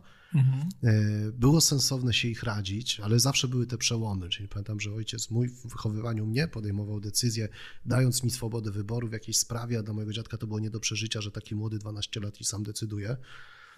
Więc mój tata wtedy się czuł takim, wiesz, nowoczesnym rodzicem, który mi pozwala decydować o jakiejś ważnej sprawie, a dziadek za głowę się łapał. Pozwoliłeś gówniarzowi, ty powinieneś za niego podjąć decyzję. I to było, wiesz, mądre ze strony mojego taty, ale gdzieś zawsze jednak ci dziadkowie byli w tej roli. Dzisiaj ten dziadek, ja pamiętam, wiesz, jak moja babcia mi powiedziała, ja już miałem, wiesz, 20 parę lat, byłem żonaty, stary koń, a moja babcia powiedziała: Michał, uważaj, nie rób zakupów, jeszcze to było 20 lat temu. Nie rób zakupów w internecie, bo tam oszukują, nie? A my, no tak, dla mnie internet jest po prostu sklepem, gdzie kupuję rzeczy na całym świecie. Jeszcze to nie było tak popularne jak teraz, więc to nagle było takie okno, gdzie można było kupić na Amazonie coś za granicą i w tym był i orient, i ekscytacja, ale widziałem, że dla mojej babci to jest świat mroczny i niebezpieczny. Dzisiaj patrzę, jak dla moich dzieci, moi rodzice, ja już tego tak nie widzę, ale właśnie są tak samo archaiczni, jak moja babcia była dla mnie, nie? Że właśnie czasami niektórymi takimi tekstami, no co tu dużo mówić, uważaj na te internety, to jest tekst, z którym się wygłupiamy, a nie dzielimy mądrością. Ale wiesz, my też jesteśmy trochę archaiczni dla swoich dzieci. Tak, trochę. Mam nadzieję, że trochę. To znaczy, wiesz co, ja staram się podążać za córkami, nie? Jak mają jakieś fajne gry, to mi mówią i sobie instaluję i wtedy, wiesz, gramy w sieci albo... Nie robię tego dlatego, wiesz, żeby przypadkiem nie być w ich oczach boomerem, ale po prostu uważam, że to jest jeden z języków komunikacji, więc trzeba po prostu z dzieckiem... To jest dla nich ważne. Chcę wiedzieć, co jest dla ciebie ważne. Nie? Tak. Jak oglądają jakiegoś youtubera, to oglądamy razem, nie? I wtedy ewentualnie mówię, co mi się nie podoba, ale nie robię bana jakiegoś na net. W ogóle u mnie nie ma limitów internetu, w takim sensie, że... nie wiem, po godzinie, wiesz, router odłączam od sieci, czy coś takiego. Nie. Staramy się jakby nauczyć, znowu. Powiem ci, że doświadczyć, żeby one doświadczyły, że jest jakaś granica, która jest dla nich okej, nie? Że już się nasyciłam, nie? Już mogę teraz się zająć czymś innym. Możesz rozwinąć? Mówię, bo mówiliśmy trochę o grach, o internecie, o tym, że to jest taki świat też wciągający. Do mnie teraz tak mówisz, bo ja ci powiem tak, że ja proszę cię o rozwinięcie, ale wtedy zarysuję tło, żebyś wiedział, dlaczego to jest dla mnie ważne. Nie mają nasze dzieci żadnych limitów, nigdy nie miały. Wiesz, i ciągle czułem się, nigdy nie miały poinstalowanych aplikacji, które im normują. Nie mogę powiedzieć nigdy. Na zasadzie eksperymentu próbowałem. Ale może tydzień mi się udało korzystać z tej aplikacji, ale to wiesz, w moim przypadku tak nie działało. Ja po prostu nie umiem tak ograniczać. Więc podejmowałem próby, dlatego że wokół wszyscy podejmują, że wszystkie, nie wiem, że wiele osób, które znam, takie limity wdraża, że jest router wyłączony albo jest aplikacja na telefonie, która reglamentuje dostęp do internetu. Nasze dzieci od 16 lat. Nigdy nie miały właśnie tych limitów. I ja zawsze miałem poczucie winy, że nie kontrolując i nie ograniczając moich dzieci w ten sposób, może nie stawiam granic, które byłyby dla nich ważne i coś zaprzepaszczam. Więc teraz mnie tak uwalniasz od poczucia winy, rozwiń ten wątek, proszę. A widzisz. Wreszcie, pierwszy raz czuję się dobrze z tym, że nigdy moje dzieci nie miały limitowanego routera. Rozwiń. Słuchaj. Moim dzieciom się na pewno spodoba ten fragment audycji.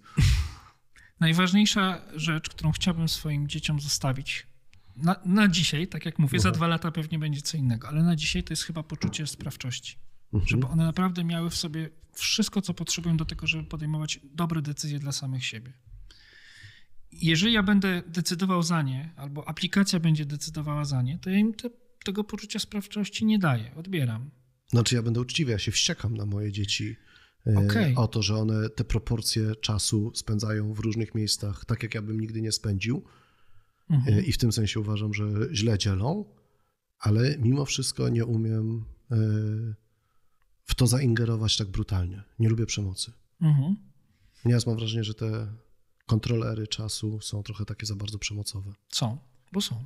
Mhm. Poza tym nie działają. Znaczy, podrzucę ci badanie, żebyś, jak jesteś socjologiem, więc lubisz badania na pewno, dostaniesz podkładkę naukową, że to po prostu nie działa. Limity czasu w dostępie dzieci do internetu nie działają. Znaczy działają źle. Mhm. Nie działają właśnie tak jak powinny, czyli nie wychowują do samokontroli, tylko no właśnie jest... Bardzo podoba mi się ta audycja. Wreszcie się czuję dobrze z tym, że tak? Nigdy nie robiłem nic. Musiałeś troszeczkę tych audycji zrobić, żeby wreszcie mieć tę jedyną. Nie, w tej jednej rzeczy czuję się ciągle po prostu... Czułem się, że nawalam jako rodzic, że nie reglamentuję internetu moim rodzicom. To bardzo polecam tak książki. Ciszę, mówię. Bardzo polecam książki. Skoro ty powiedziałeś parę nazwisk, to ja też powiem. Mikołaja Marceli, który jest wykładowcą akademickim, napisał kilka książek o edukacji i jedna z ostatnich dotyczy właśnie dzieci w internecie. I on tam przytacza badania, które mówią wprost, znaczy reglamentowanie czasu obecności w internecie jako sposób na to, żeby dziecko... Jestem super tato. Oczywiście, że jesteś. Każdy z nas jest. Ale ja jestem taki super, co nie reglamentuje czasu. Dzieci moje drogie, docencie to, bo ja ciągle się biczowałem. Nie. Tylko wiesz co... Szczerze powiem, no chyba tydzień albo dwa... Jedna z córek miała na swoim telefonie aplikację, ale ona miała poczucie krzywdy, ja miałem poczucie tyranii. Ja wewnętrznie cierpiałem, ona zewnętrznie. Ale moje córki mają takie aplikacje. Znaczy mają Family Link na przykład z Google, ale nie mają żadnych limitów w sensie, wiesz, że aplikacja nagle za 5 sekund wyłącza jej grę. To służy do czegoś innego dla mnie. Do rozmowy. Wiesz, biorę aplikację i widzę, że na przykład na Robloxie siedziała 2 godziny. Idę do niej i mówię, słuchaj, to jest dużo, ale chciałbym wiedzieć, co tam robiłaś. Dlaczego to było takie wciągające? I ona mi zaczyna opowiadać. I gadamy pół godziny o Robloxie, o tym, co dla niej jest ważne, dlaczego tam siedziała, co ją wciągnęło, w jakie gry grała, albo Minecraft, albo cokolwiek innego, nie? Czemu poświęciła 2 godziny ze swojego dnia? Dlaczego to było dla niej ważne? I nagle się okazuje, że wiesz... Ja się tyle rzeczy dowiedziałem dzięki tej rozmowie. No. To jest cenne, to żebyśmy nie demonizowali mediów społecznościowych i czasów naszych dzieci przy komórkach, to ja też podzielę się anegdotą, znaczy nie anegdotą, historią, ale może dla niektórych rodziców też będzie to zdejmujące z ich pleców ten taki ciężar, bo ja też miałem poczucie misji, obejrzeliśmy wspólnie Social Network? Nie. Social Dilemma. O, Social Dilemma, czyli dylemat społeczny. No i słyszałem, że jest taki film, wszyscy o nim mówili, więc usiedliśmy tak całą rodziną i obejrzałem i takie, wiesz, myśli, widzicie? Nie? Na zasadzie, wiesz, jak internety tworzą bańkę i tak dalej, jakie to niebezpieczne. No i w tym momencie, wiesz, tak obejrzeliśmy, a tam chyba on trwa 50 minut ten dokument, on się skończył i ja tak, wiesz... Jakaś pedagogiczna puenta, czuję, że wisi w powietrzu, ktoś musi ją zwerbalizować, a moje dzieci tak w ogóle nie czują ciężaru przesłania tego filmu i mówią, a ten film nie jest o nas.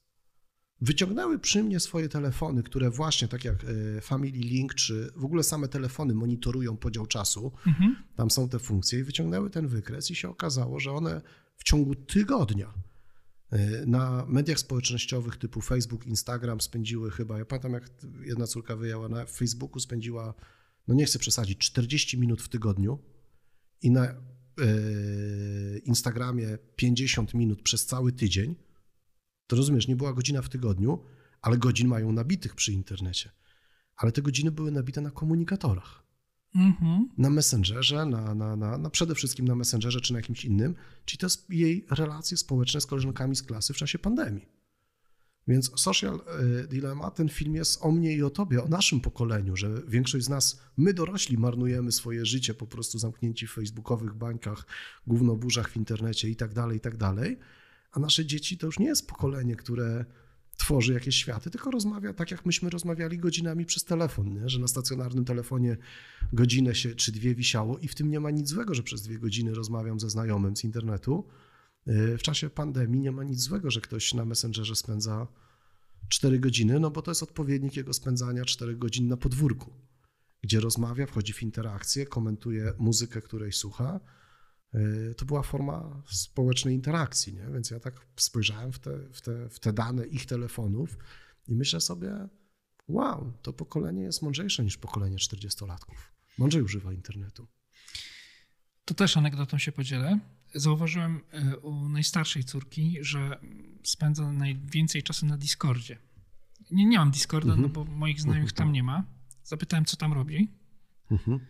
No i mówi, no rozmawiamy. No dobrze, ale o czym?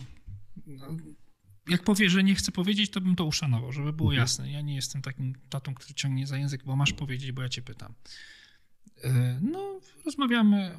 To mam taką grupę o Harrym Potterze. No ale co tam robicie? No nie wiem, wiesz, tak po prostu wspominacie filmy, książki, coś tego. Nie, piszemy kolejną część. Buch! Najlepsze uczucie. Dzieci piszą książkę przez internet na Discordzie. No, jest kreatywnie, jest twórczo, jest to zanurzone w literaturze. Dawniej to była praca z polskiego, którą ja i ty traktowaliśmy jako mordęgę. Tak. Że pani zadała napisać, nie wiem, inne alternatywne zakończenie Janko Muzokanta czy coś. Mhm.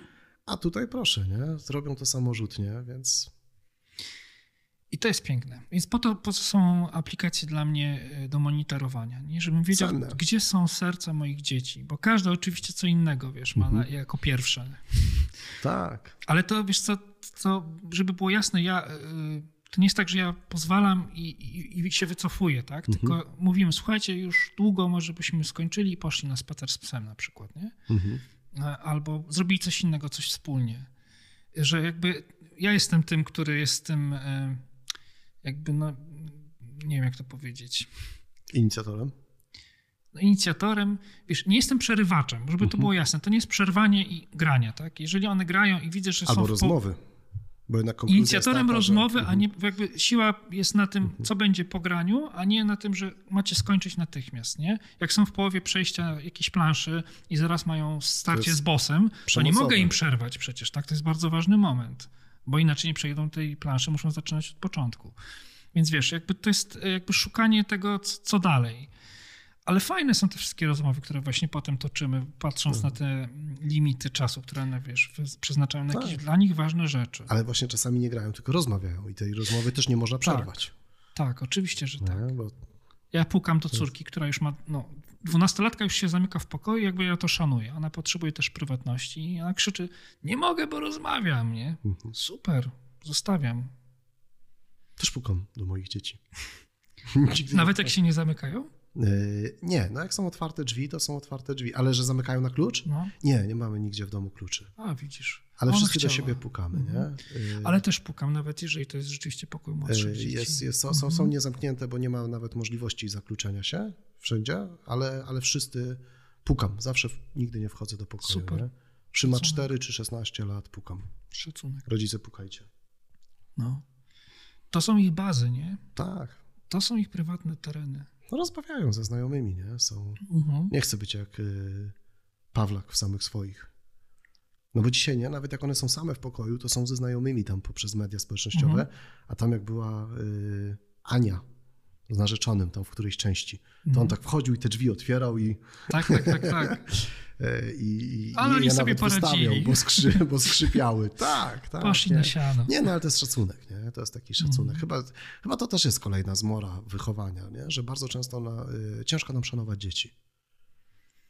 Taki szacunek, jak okazujemy dorosłym, chociaż może się uczymy tego, że to jest inaczej w każdym następnym pokoleniu, nie? Ale żeby dzieciom okazywać pełnoprawny szacunek, witać się z nimi.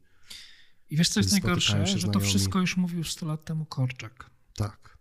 A my dopiero dorastamy do tego jako społeczeństwo. Mi jako pastorowi ktoś na to zwrócił uwagę. Znaczy jeszcze nie byłem pastorem, byłem studentem teologii i miałem pastora, który bardzo świadomie zwracał na to uwagę. On zawsze jak przychodzili ludzie do kościoła, nie witał się z rodzicami, ale kucał i witał się z każdym dzieckiem, kucając, na jego poziomie, żeby z nim porozmawiać. Super. I to już było, wiesz, 25 lat temu. To był bardzo do przodu. Ale ja patrzyłem i sobie myślałem, kurczę, jak będę kiedyś pastorem, to będę się tak witał z dziećmi w kościele, z moimi parafianami, nie? Żeby one też wiedziały, że ja się z nimi witam, że podaję im rękę, kucam do ich oczu. Tak samo jak z dorosłymi, nie? Awesome. Ale to jest super, wiesz, no właśnie to już parę lat temu i to na blogu właśnie jakimś ojcowskim przeczytałem, jakby, że ojciec pisał o tym, że on zawsze jak rozmawiasz z dzieckiem o jego sprawach, to on schodzi do jego poziomu, a nie rozmawia na zasadzie, wiesz, ten tata z góry mówi do dziecka, bo to już jakby, wiesz, pokazuje nierówność, nie? A jak dziecko jest na równi z ojcem, to zaczyna słuchać, tak? Bo to jest już wtedy ten towarzysz. Tak? No. Jesteś teologiem z wykształcenia? Niepraktykującym od 18 lat. Znaczy skończyło się na dyplomie i nie było kontynuacji, może tak. Uprawiania teologii. Zawodowego, w sensie takiego tak. Udokumentowanego naukowo, tak, nie było. Ale duchowość jest pomocna, przeszkadza w byciu super tatą? Czyli słabym tatą, który chce być super? Wiesz co, nie przeszkadza. Mi się wydaje, że właśnie dzięki niej, jak mówię o takich, wiesz, kwantyfikatorach typu, że coraz bliżej jesteśmy śmierci, to jakby daje mi to spokój, a nie przerażenie. Jakby nawet nie przesądzając, co będzie po śmierci. Bo my nie żyjemy pewnością, tylko żyjemy nadzieją, tak? Że będzie tak, jak nam zostało to obiecane. Mi bardzo chyba uspokaja, chociaż ostatnie lata są takie, że powiem ci, że dzieci niesamowicie punktują braki w takiej, wiesz, wiedzy teologicznej, czy w takie dziury teologiczne punktują, nie? No i może sobie tego nie masz, może tego nie masz. Ja to mam, że naprawdę po iluś nastu latach, wiesz, takiego... Ja sobie zbudowałem świat, tak? Taki duchowy, teologiczny, właśnie te paręnaście lat temu na studiach. I przyszły moje dzieci, które stawiają mi pytania, których sobie nie postawiłem sam osobiście. I nagle zaczynam szukać odpowiedzi, chociaż jakby... No, wydawało mi się, że ja już jestem ukształtowany w tej kwestii. Więc jak sobie radzić ze szczerością dzieci, które boją się dorośli? Bo chyba to się do tego sprowadza, nie? Że ty sobie pewnych pytań nie postawiłeś, dzieci je odważnie zadają. Jak sobie poradzić ze szczerością dzieci, której boją się dorośli? Nie mam pojęcia. Tak? Znaczy jest to trudne, wiesz. No. Jeżeli przychodzi dziecko i ci mówi, że właśnie w twojej wizji świata są dziury, bo to mniej więcej o to chodzi, tak? Ono mówi, że coś tutaj mu nie gra. Już nawet nie chodzi o duchowość, ale w ogóle tak jakby ty mówisz jak jest, a dziecko ci mówi, że no nie do końca. To jest, kurczę, wiesz, podkopanie twoich fundamentów, no nie? Takiego bezpieczeństwa. Zbudowałeś sobie jakiś obraz, a okazuje się, że te puzzle mają jednak dziury, nie? Braki, paru elementów brakuje. Jakie takie mądre pytania zadają tobie twoje dzieci? Albo trudne pytania, albo wkurzające pytania o te właśnie dziury w fundamentach. O, teraz zadałeś trudne pytanie. Wiesz co, no ale niech to będzie nawet pytanie z ostatniej niedzieli mojej córki. Nie? Na przykład, dlaczego chodzimy do kościoła? Wiesz, dla niej na przykład przez wiele lat to było oczywiste. One nie pytają. Tak? Rodzic ciągnie dziecko, to dziecko najczęściej idzie i w ogóle się nie zastanawia. Ale przychodzi ten moment, kiedy wiesz... Odpowiedź jest na wyciągnięcie ręki, bo jest niedziela. Ale to już nie jest ten wiek. No. No, to już jest nastolatka, która pyta o istotę, o fundament, nie? Po co chodzimy do kościoła. My żeśmy wtedy się spieszyli, więc ja miałem bardzo mało czasu na odpowiedź. I pierwsza odpowiedź, która mi przyszła do głowy, że jakby potrzebujemy chyba wszyscy, może jeszcze ty nie, ale na pewno dorośli, może też nie wszyscy, no ale powiedzmy, że ci, których znam, potrzebują takiego momentu zatrzymania się, żeby spojrzeć na to wszystko, co się dzieje na tym świecie z dystansu. W takiej szerszej perspektywie. Nie tylko tu i teraz, ale tego, skąd wyszedłem i dokąd zmierzam. To była taka odpowiedź bardzo ogólna i pewnie jeszcze tam ze dwa zdania powiedziałem. I dla niej to było fajne, myślę. Bo nie chodzi o to, że idziemy, wiesz, bo musimy, bo mamy obowiązek. No, my jesteśmy akurat katolikami, tak? Więc jakby nie pójście na mszę byłoby grzechem, tak? Więc trzeba było się z niego wyspowiadać. Dla niej to jest taka marna odpowiedź, bo jakby jeszcze nie ma takiego poczucia, nie wiem, wyrzutów sumienia z tego powodu nie ma, a poza tym nie chciałbym, żeby chodziła z powodu strachu, tak, na mszę, tylko żeby jednak poszła na spotkanie z Bogiem, tak, żeby tam to było to miejsce, gdzie ona się czuje dobrze. A wiesz, że to jest też dla mnie najważniejsza odpowiedź? Że w niedzielę odrywam się od tego wszystkiego, co robię, właśnie po to, żeby swoim życiem odkryć, właśnie spojrzeć na tą szerszą perspektywę, zobaczyć, że tu na świecie jestem nie tylko po to, żeby żyć i pracować, ale żeby gdzieś wieczność jest tym horyzontem, który mierzy tutaj na chwilę, tak całą naprawdę moją teraźniejszość i potrzebuję takiej małej wieczności w niedzielę, właśnie w innym sposobie życia, pracy, w oderwaniu się od obowiązków, tylko po to, żeby odkryć, że moje życie, to co robię, co pracuję, nie jest wartością samą w sobie, nie? Ale gdzieś oderwanie się od tego i ta perspektywa wieczności i tej, która była i tej, która będzie, jest kluczem do czytania mojej teraźniejszości. I potrzebuję to w taki praktyczny sposób odkrywać, uświadamiać sobie właśnie takim innym zaaranżowaniem niedzieli, nie? W której nie pracuję, w której odpoczywam, właśnie po to, żeby swoim życiem wyznać, że nie po to jestem, żeby tylko jak wół pociągowy ciągle pracować, nie? Bardzo ciekawa odpowiedź. To trwało minutę, bo mówimy, spieszyliśmy się, ale jakoś dla niej to wystarczyło. Natomiast wiem, że będą trudniejsze pytania. Na przykład najstarsza córka jakby już ma po prostu wątpliwości, tak? Bardzo takie dojrzałe wątpliwości. Uważam, że wątpliwości też mogą być dojrzałe jak najbardziej, tak? Czyli stawianie sobie bardzo poważnych pytań, czy aby to wszystko nie jest ładną bajką, wiesz, mitem, który sobie zbudowaliśmy i który jest o tyle fajne, że zasypuje bardzo zgrabnie takie dziury, nie? Takie jakieś niepokoje. A, jest na końcu życie wieczne, a to luz, nie? Można żyć. Gdzieś. No nie. I tutaj nie mam prostych odpowiedzi jako teolog. To prawda. I nie wydaje mi się, że wiesz, podsunięcie jej książki rozwiąże problem. Ale podsunięcie jej książki, na przykład Tomasza Halika, tak od razu tutaj w link się pojawi, gdzie mówi, jest katolickim księdzem, profesorem, ale mówi, no właśnie na tym polega, nie? Że wątpliwości są sposobem, w jaki wyraża się nasza wiara. Że to nie jest wiedza, że rzeczywiście musimy je oswoić, musimy nauczyć się z nimi żyć, a nie je zagadać tymi odpowiedziami. No, on mówi, chyba więcej jest prawdy w szczerości niż w takich odpowiedziach, które zagłuszają niepokój tych pytań, nie? Które chyba młodzież z większą odwagą zadaje niż dorośli. Ja się bardzo cieszę, że właśnie ona ma wątpliwości teraz, nie? I że może się z nimi, że przychodzi z nimi do mnie, a nie na przykład do rówieśników, nie? Chociaż pewnie do nich też. Ale to, że jeszcze przychodzi do taty nastolatka ze swoimi problemami i wątpliwościami, to jest, uważam, że wygrałem ojcostwo w tym momencie. To prawda. No. Ale wiesz co, nie sformułujemy chyba takich oczywistych tutaj odpowiedzi, nie? Co nie wtedy robić. Ja w ogóle jestem za tym, żeby, jeżeli przychodzi takie dziecko, może to jest odpowiedź na to pytanie wcześniejsze, czyli jak dziecko zadaje takie trudne pytanie, to trudniej jej kochać, albo że jest inne niż my byśmy chcieli, to trudniej jej kochać.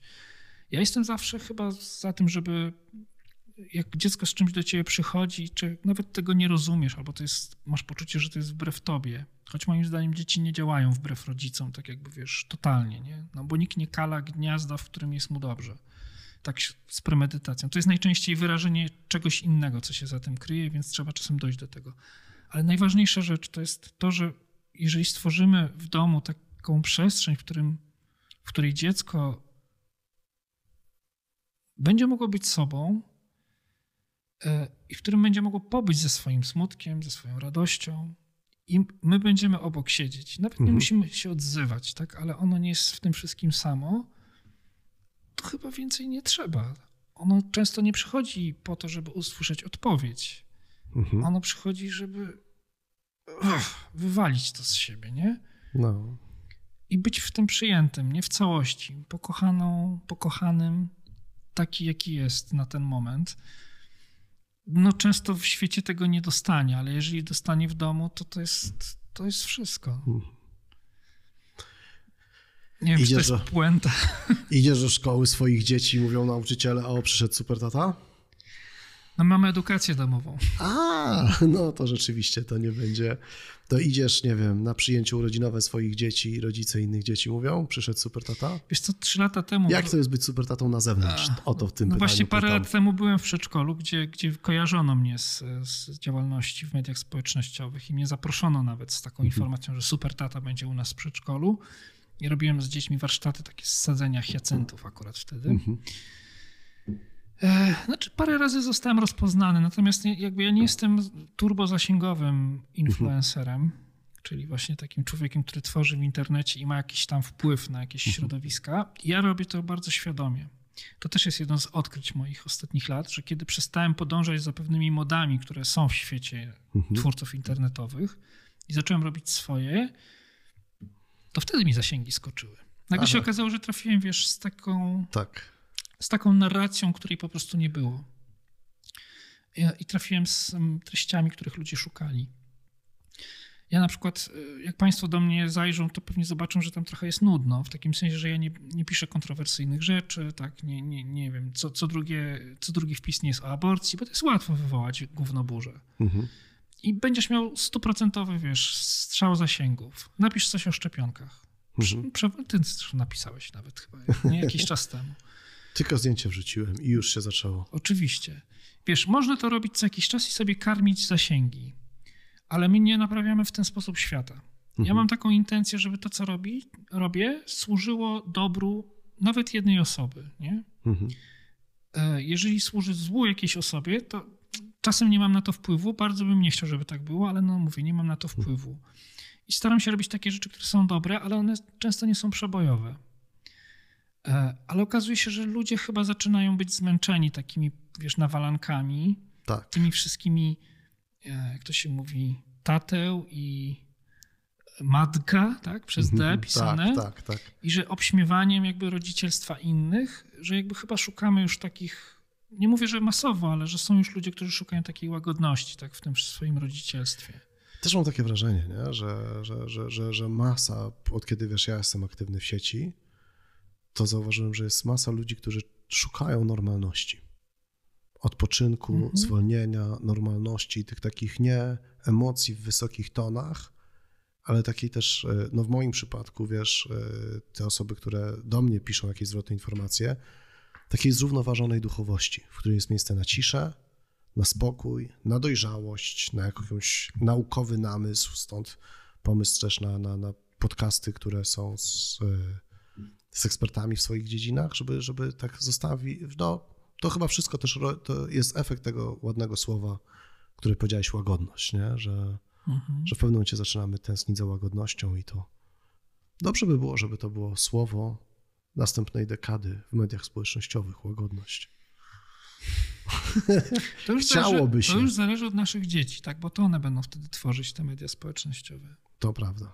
Nam, boomerom, to już tam zostawiam Facebooka, będą miały swoją platformę i może tam będzie lepiej. Tak. Może to będzie świat bardziej łagodny. Dzięki za tą rozmowę.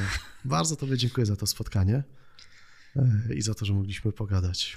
No dzięki. Mam nadzieję, że to komuś się przyda, bo mam wrażenie, że żeśmy płynęli przez różne tematy. Nie wiem, czy zostawiliśmy jakąś mądrość, ale jeżeli zostanie to w nas taka myśl, że jakby nie pałujmy się w tym swoim rodzicielstwie, nie? Ale bądźmy dla siebie łagodni i wyrozumiali, to może jest najważniejsza myśl, nie? Z tego wszystkiego. No, takich myśli było, wiesz, które puentują to spotkanie całkiem sporo i to dobrych, które powiedziałeś, to pierwsze, nie pałujmy się. Drugie, miłość jest tym, co najbardziej przenosi nas przez zawirowania zmienności świata wokół nas. Więc nie pałujmy się, miłość i traktujmy nasze dzieci z szacunkiem. Amen. Amen. Dzięki za to spotkanie. Dzięki, Michał. To już jest koniec naszego dzisiejszego spotkania. Dziękuję za waszą uwagę i mam nadzieję, że dla was było ono również interesujące. Więcej ciekawych historii i podobnych rozmów znajdziecie na moim kanale YouTube oraz na Spotify i pozostałych serwisach streamingowych. Jeśli wam się spodobało i chcecie pomóc mi rozwijać ten podcast, proszę udostępniajcie odcinek i subskrybujcie kanał. Do usłyszenia. Michał Włodarczyk.